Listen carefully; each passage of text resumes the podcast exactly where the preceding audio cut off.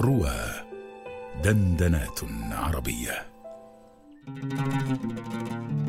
فيما يرويه عن ربه. مع إسراء جلبط على رواه.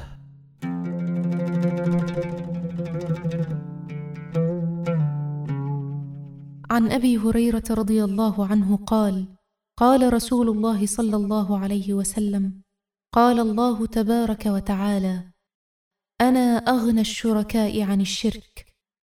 من عمل عملا أشرك فيه معي غيري تركته وشركه.